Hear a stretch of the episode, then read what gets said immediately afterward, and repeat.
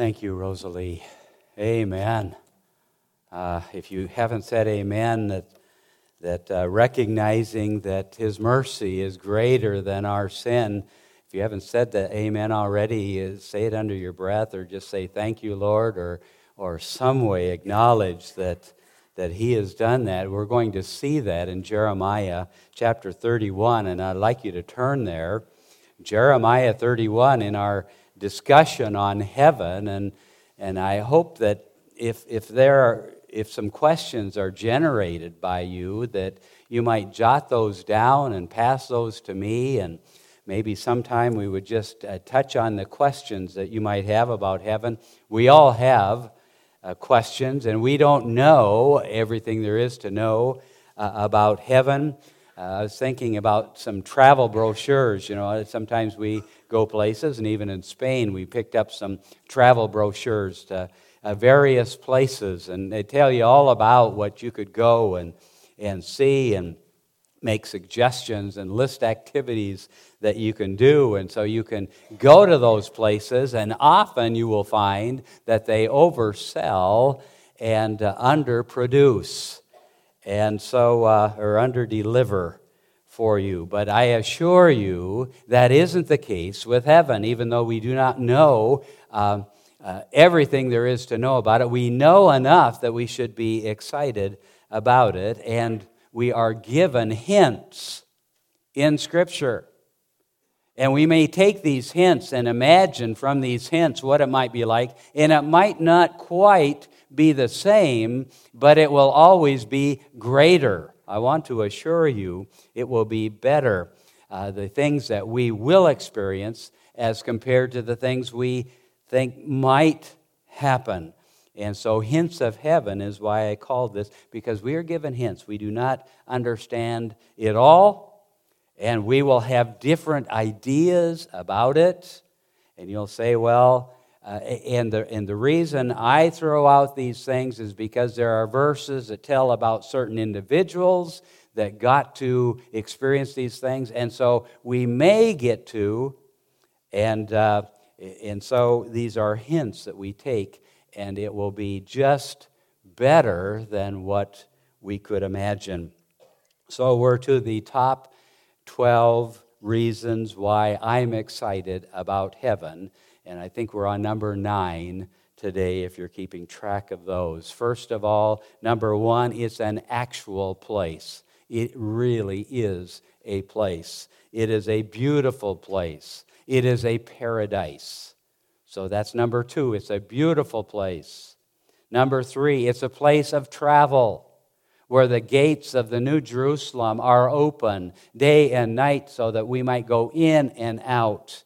A place of travel. It's a place of eating and drinking and feasting. Uh, a place of, and so that's describing uh, just good times, great fellowship uh, that takes place. So that was number four. Number five, a place where we entertain others. Relationships we've had on this earth uh, will continue, and we can entertain others and others have others entertain us. That's number five. Number six is a place of ruling with Christ. In accordance to our faithfulness on this earth, we, that will establish how we rule and reign with Christ in heaven and upon the earth, the millennial earth, and also the new earth. We will rule and reign uh, with Him, a place of ruling. That's number six, a place of learning. We will not know everything when we get to heaven, as much as we would like. We will not be God in heaven. We will be men in heaven, but we will not know everything. We will know more than we know now, but we will not know everything. The angels don't even know everything. It's a place of learning. It's a place of time. Uh, it's just we do not step through that next uh, the door of death and and enter a, a place where there's no time. It is eternal. There will be no end, but there will be time there in heaven, and we've looked at that. And it will be a place of memories.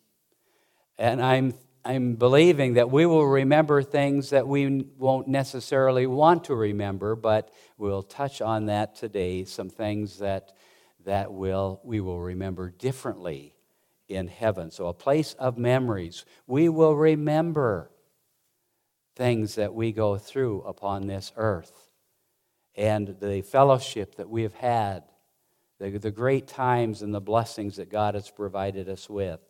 Number that's number nine. Number ten is where we're at today. Number ten. Heaven is a place of forgotten things. You say, well, you just said we'll remember all of these things. Well, there will be things that are forgotten, but not necessarily in the way we want to forget them. And that's why we're looking at Jeremiah chapter thirty-one. And there's Isaiah and Jeremiah. Those are the big books right in there. So in the center of your Bible, after Psalms and Proverbs, Jeremiah thirty-one, beginning with verse thirty-one. And reading through verse thirty-four here. Uh, this is a promise that God is making to Israel and Judah, but it, it, it teaches us a great lesson about heaven. Jeremiah thirty-one, beginning with thirty, verse thirty-one, "Behold, the days come, saith the Lord, that I will make a new covenant with the house of Israel." This hasn't happened yet.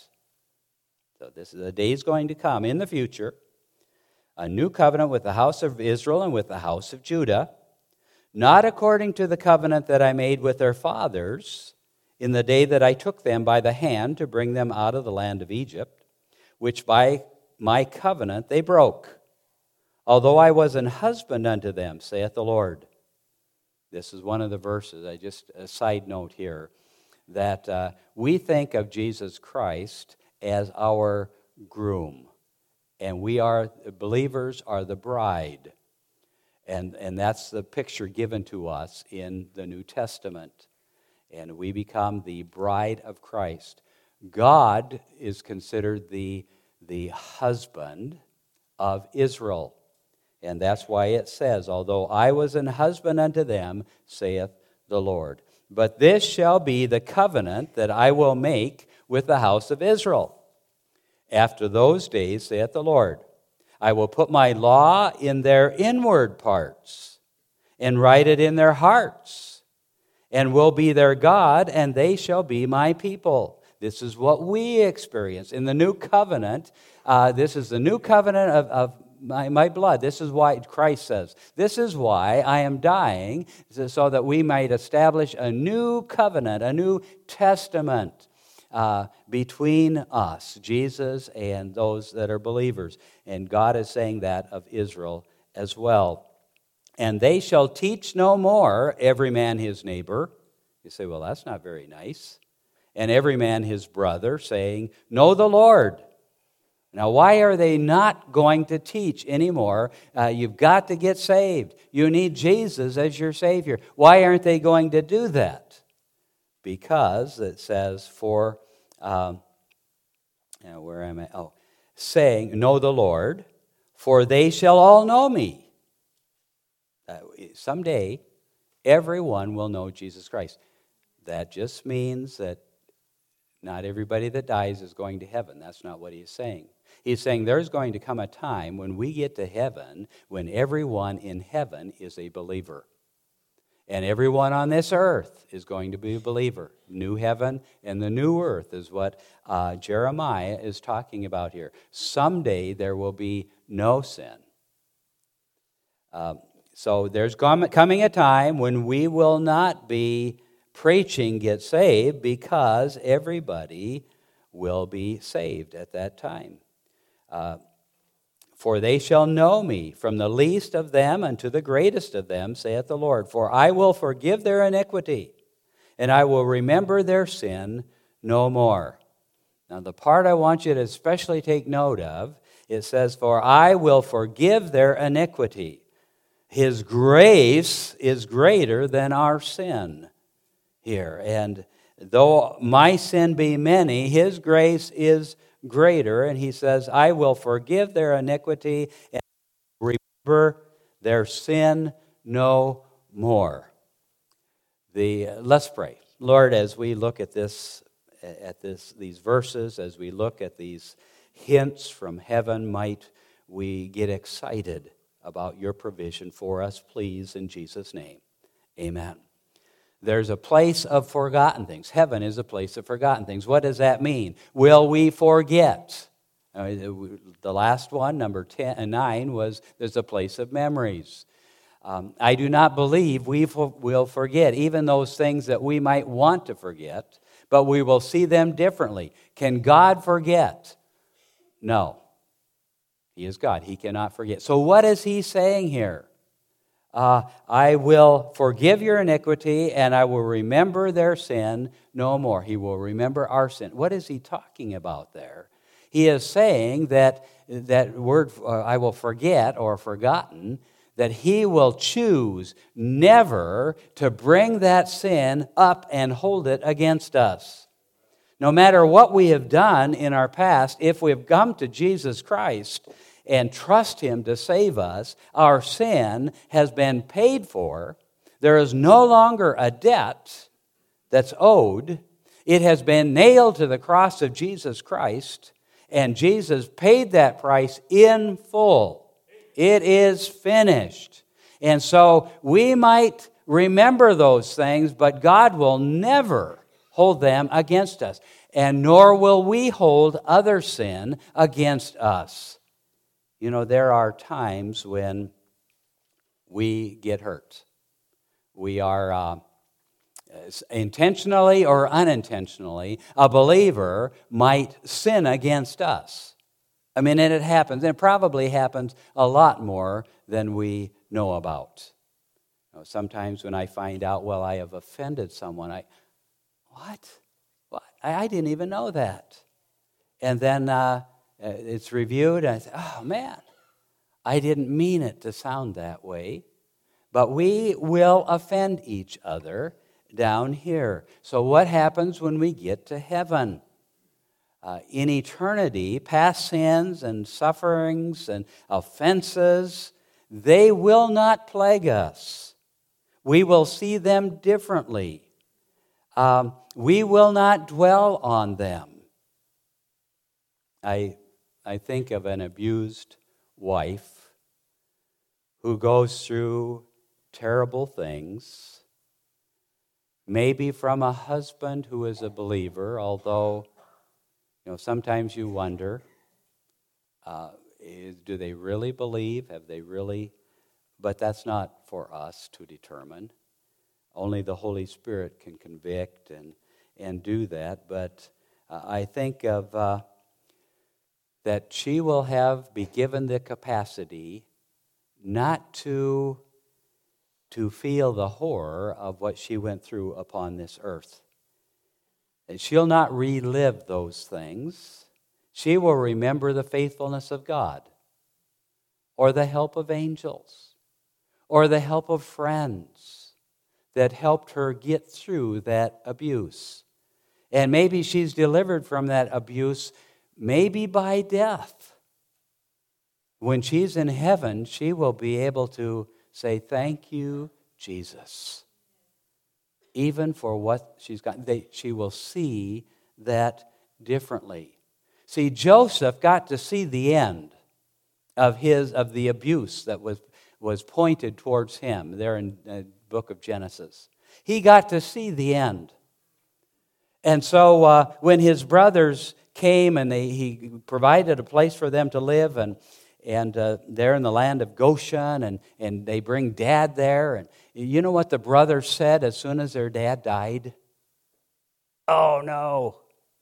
Joseph's going to kill us now. The only reason jo- uh, that Joseph has spared us is because Dad is here. And what was Joseph's response? Hey, hey, what you intended for evil, God intended for good. I'm seeing things differently now. I'm, I'm thanking the Lord differently, Joseph was saying to his brothers. I, I have forgotten. Just forget those things. You're forgiven.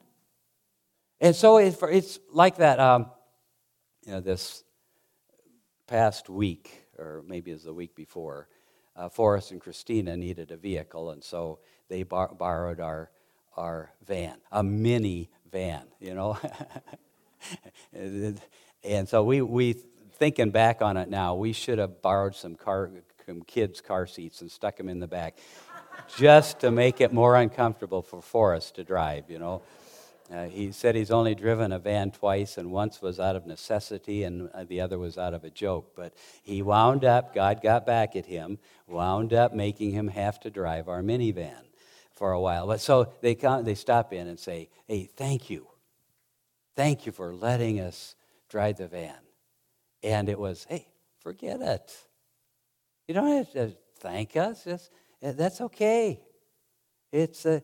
It's, uh, just forget it." Now, that's different than just say, just forget it. Just forget it.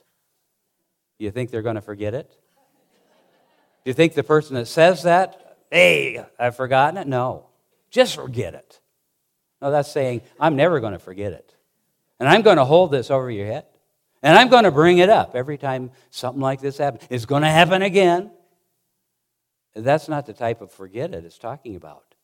God said, "My grace has forgiven your sin, and I will never charge you with that again." That's when we get to heaven, we're going to look at these things differently. Maybe we will see what was behind the, per- you know, we were hurt by somebody or something that a person said, and uh, we wonder, and we we all, we think the worst. We draw conclusions, and we'll get to heaven and we'll get together with them and we'll laugh and say, "Oh man, did I miss that? I completely did not see that right." Because our minds will see things differently. A Ukrainian pastor said, "I was trained for pastoral ministry by seventeen years in Siberian seminary." And you know what he was saying? He sees things differently. He is saying, "Thank you, Lord, for what I went through." When we get to heaven, there will be things that we will see differently. And I've got forgotten things, but uh, things we will remember, we will just say, "Hey, I can forget that. I'm not going to be tormented by that again." Number eleven, heaven is a place of praying for others. Now, this is one of those things that we're given hints. Uh, it, it It doesn't come out and say you will pray for others when you get to heaven. But uh, one thing I know for sure, there's no place in Scripture where we are told to pray for those that have died. That there is no place in Scripture to pray for those who are died. Why?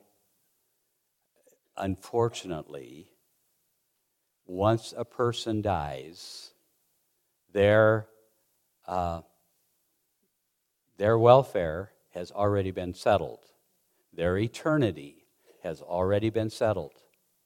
And so uh, I, I know uh, on the Camino Trail, the Camino there is a path that goes through France and Spain and, and uh, Portugal. One branch goes through Portugal.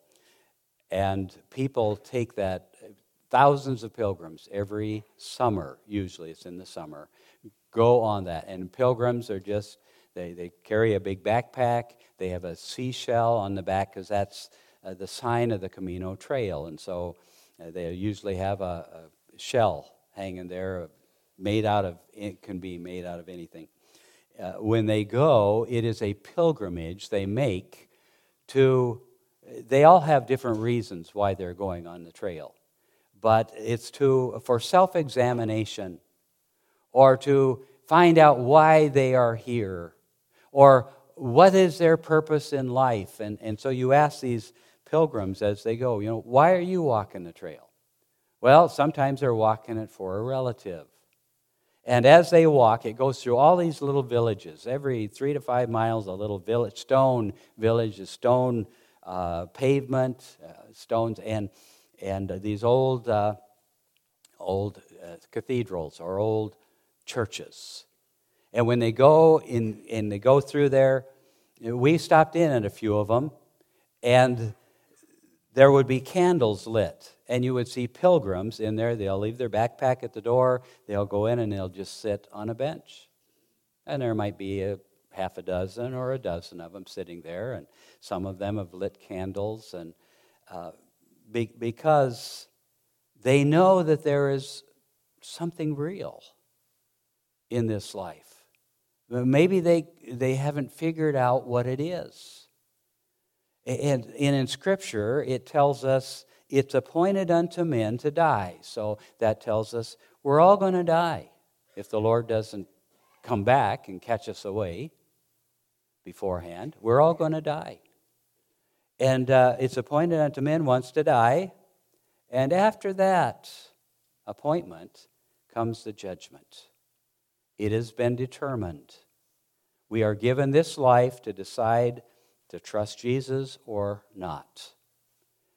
And then comes the judgment based upon the decision we make of choosing God. So there's no place in Scripture it tells us to pray for those that are dead. But what about the dead praying for us? My, my mom prayed for her kids. There were eight of us. There's still eight of us.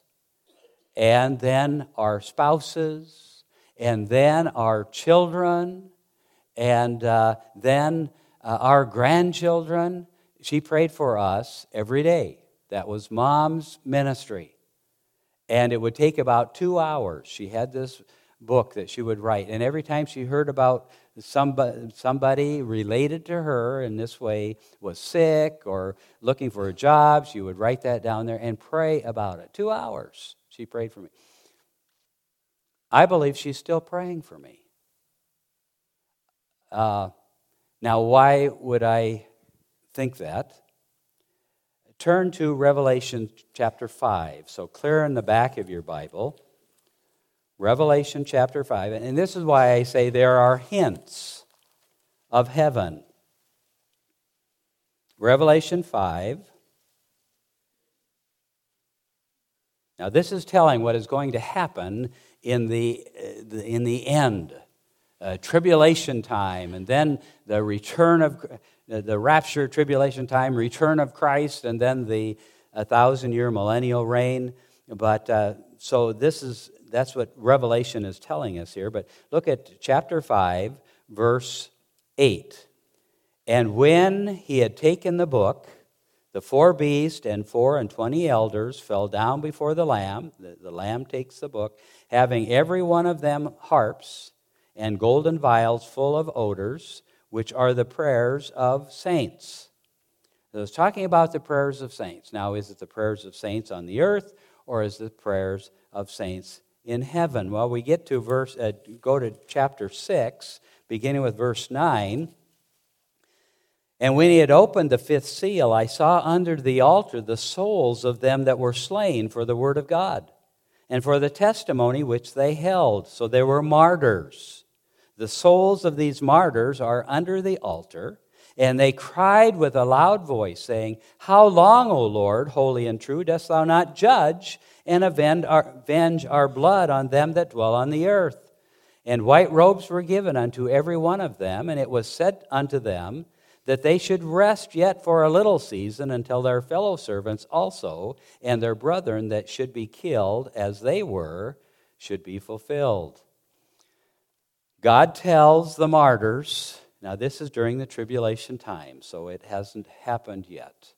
God tells the martyrs, he has the souls that it says under the altar, but around the altar. And they are crying out for God to avenge their blood and crying out for the lives of their friends that are going to get killed.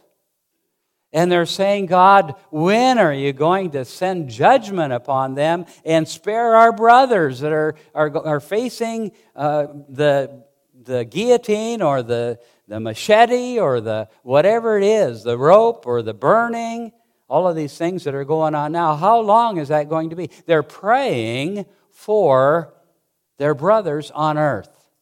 So this is a hint. I don't know that if everybody in heaven is praying for their loved ones, but it, it seems at least some got to do that.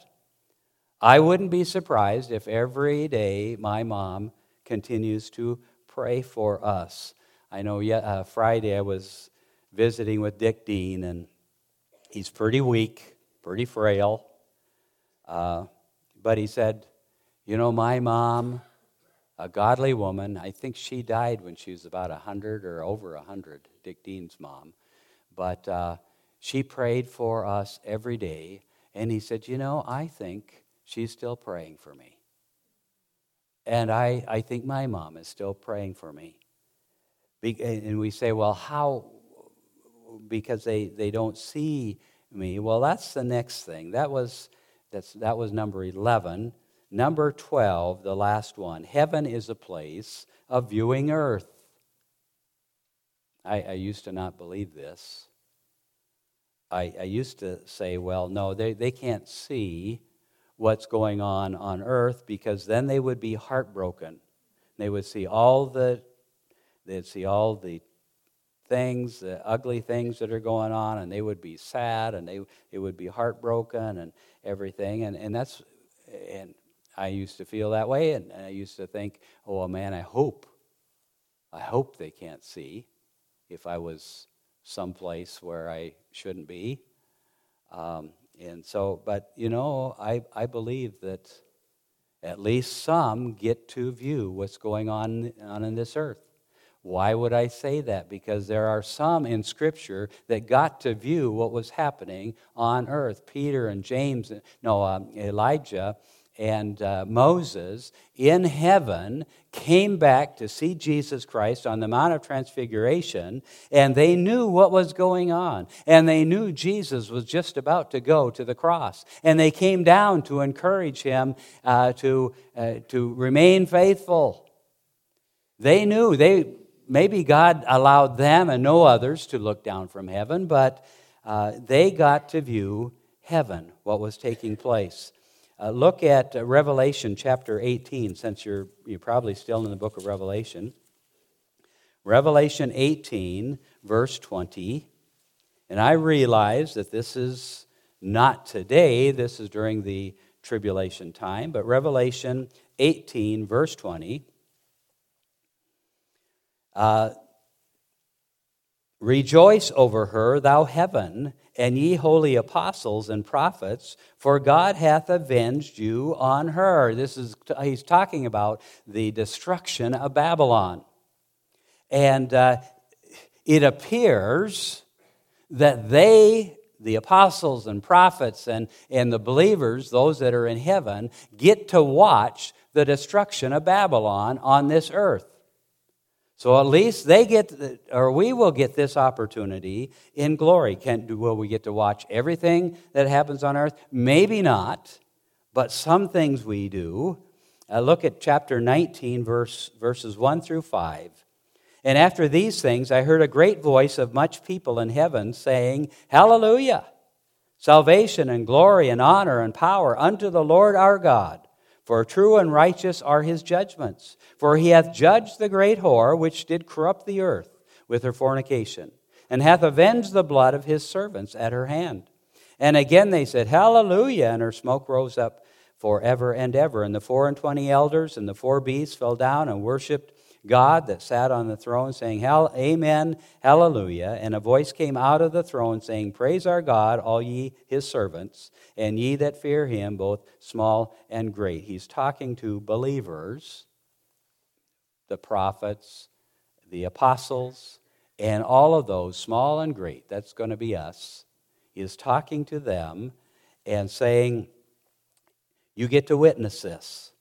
You see what's happening on earth? And they're saying, Hallelujah, God, Jesus Christ is judging earth because of those that have rejected him. So they get to see what is happening. But we see through different eyes. Um, in the Old Testament, First Samuel, King Saul goes to a witch, the witch of Endor. He goes there, he disguises himself as a beggar, and goes to this witch and says, uh, I want to talk to the prophet Samuel. And so the witch is a fake, because witches are fakes unless They're dealing right with demons and uh, or Satan. But it says that God brought up Samuel's soul before this witch, and her response was terror. Why? Because it's the first time it ever happened. She was successful. Ah! And it just scared her to death. But Samuel speaks to Saul. And, and as soon as, as soon as Samuel comes forth, the witch says, knows, hey, this is Saul. But Samuel says, I've been, wa- I've been watching you, Saul. God is not going to deliver you. You have turned your back on him. Why should he rescue you? You are going to die, and your family is going to die, and you will no longer have anyone that will sit upon the throne. Samuel knew that. How did he know it? Well, he could have been just briefed by God before he went, or he could have been watching his nation Israel and how they're responding, and watching the king that he tried so hard to, to get to follow God. Heaven, a place of vision. The uh, the last, oh, in uh, angels observe Christ on earth. In fact, one of them came down in the Garden of Gethsemane and, and encouraged him through this time. And they are in heaven. It talks about the rejoicing in heaven when one soul comes to know Christ. It partly is angels, because it mentions angels there, but it mentions others that are rejoicing in heaven. And whether God just says, okay, and says to uh, my mom, come here, look, because one of your grandkids is going to get saved. I want you to see this. Whether he does that or whether they're watching. And they just know. And they rejoice every time someone comes to know Jesus Christ. Rejoicing in heaven. Um, why? You know, I used to think, well, then they wouldn't be happy. But uh, Jesus Christ sees everything that happens. God sees everything that happens. Heaven is still heaven, even though they know everything that is taking place. The rich man was still in paradise, or it was still the uh, Lazarus was still in prayer, paradise, even though he knew the rich man was in Hades, and a great gulf was fixed between them. He still realized that the the heaven without tears and pain and all of that uh, does not take place until the new heaven and the new earth, right there in Revelation chapter twenty-one. And so we just see with different eyes. Jesus grieved for people here on earth, even when he was in heaven. Uh, remember when the voice came out of heaven saying, Saul, Saul, why persecutest thou me? Why are you putting believers to death? Why are you acting the way you're acting? See, he knew what was going on. He he knew he was, his heart longed to see Saul. And of course, Saul does believe and becomes the Apostle Paul. But from heaven, he was grieved. So our happiness in heaven will not be based upon our failure to know what's happening on earth. I believe we will know much of what is going on on earth. But heaven is the perfect place. Heaven is a place we ought to be excited about if we're a believer, if we've had our sin dealt with, taken care of. It was dealt with on the cross, and it is received, that gift is received when we ask him to forgive us and save us. But there's still something that stands between us today and the glories of heaven. If the Lord comes back, we can skip this part of it. If the Lord would come back right now, we wouldn't have to worry about this thing that stands between us and heaven, or us in our eternity. So what is that thing that stands between us and our eternity? is called death. It's not a pleasant thing, because Christ says, and in, in or Paul describes it in First Corinthians chapter fifteen, that death is an enemy. So it's not necessarily a pleasant thing. But there is a difference between those that step through that door believing in Jesus Christ and those that step through that door not knowing where their souls are going.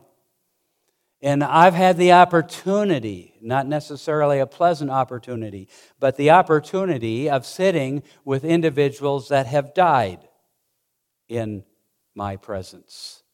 And there is a difference. That only one time was I in the presence of the family as an unbeliever died.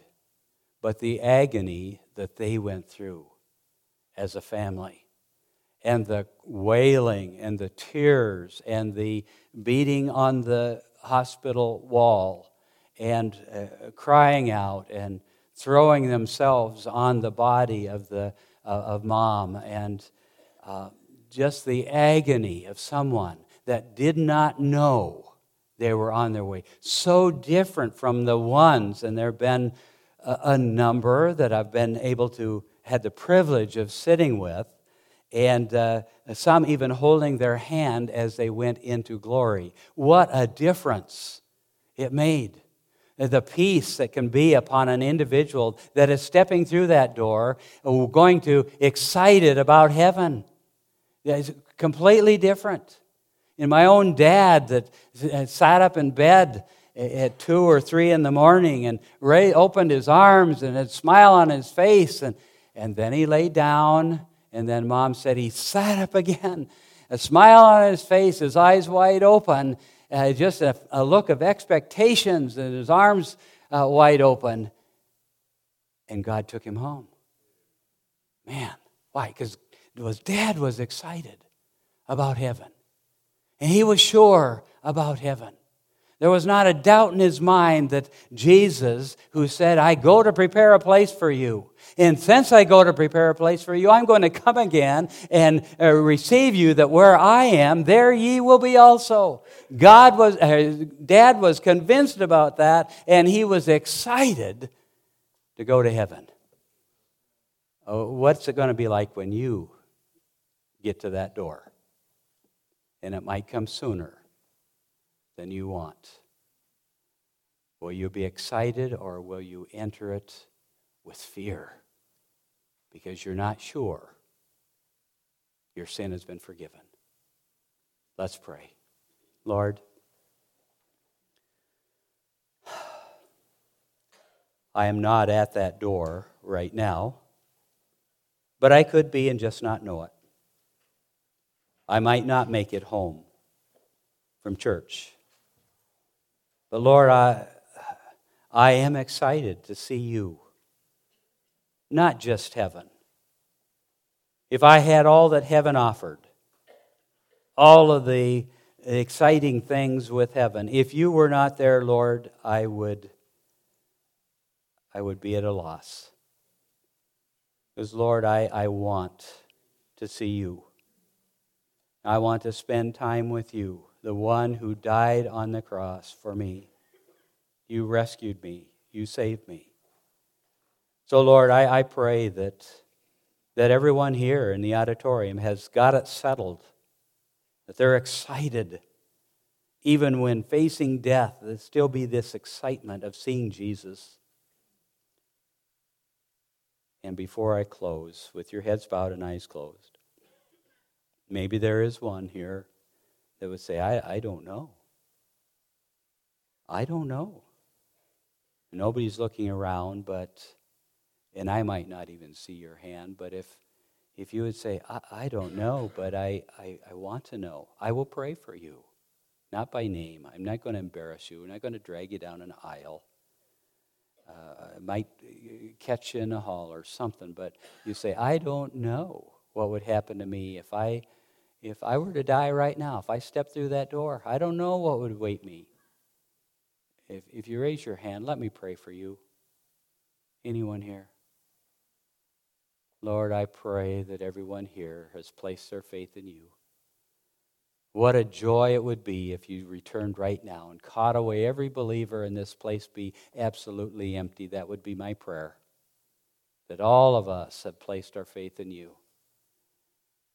If not, I pray that the Holy Spirit will continue to work, reveal the needs that we have, even those that, of us that are believers. We have needs, and so we ask the Holy Spirit to convict us of those things, so that we might change to be more like you, please. I pray this in Jesus' name. Amen.